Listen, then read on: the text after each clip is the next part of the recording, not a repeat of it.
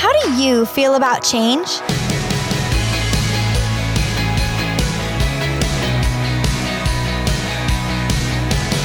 Hi there, I'm Natty Anderson, and you're listening to Unlocked, your daily key to unlocking God's Word in your life. When you're in college or high school, everything is constantly in a state of change.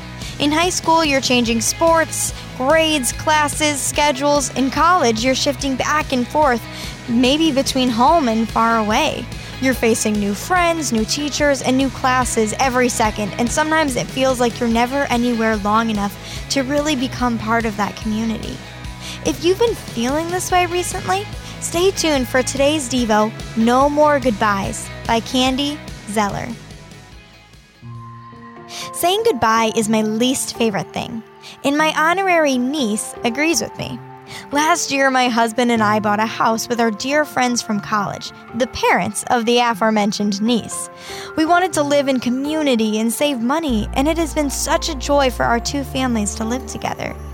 While we were in the process of buying the house, we were still living in separate apartments, and I was babysitting my niece while her mom worked.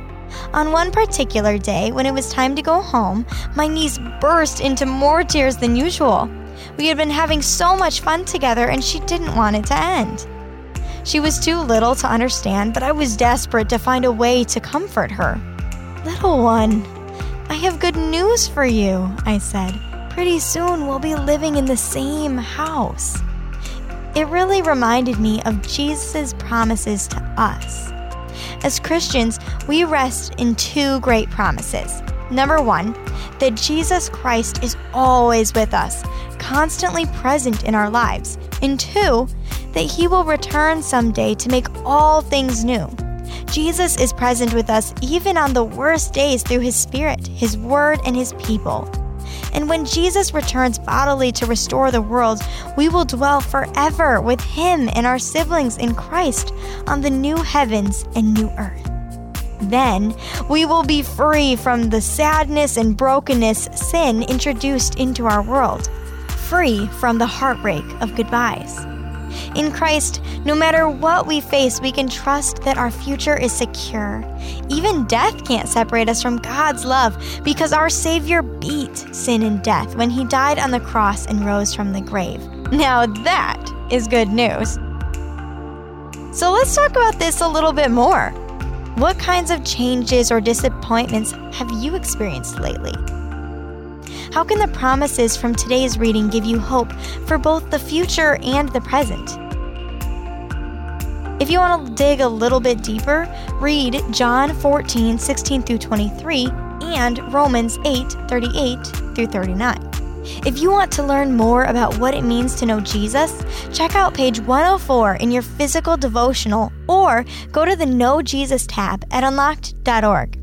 As you and I can read in Revelation 21 3, people, he will live with them, and they will be his people. God himself will be with them. Now, I'd encourage you to read in your Bible Matthew 28 20 and Revelation 21 1 through 5 to keep God's Word alive in your life. Thank you so much for being here for this episode of Unlocked. Unlocked is a service of Keys for Kids Ministries. Keys for Kids is listener and reader supported, which means we rely on the generosity of friends just like you to keep Unlocked going strong.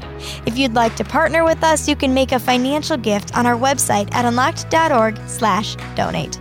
Also, join us for tomorrow's Devo about worrying. Not that any of you do that, right? Mm-hmm. Until then, I'm Natty, encouraging you to live life unlocked, opening the door to God in your life.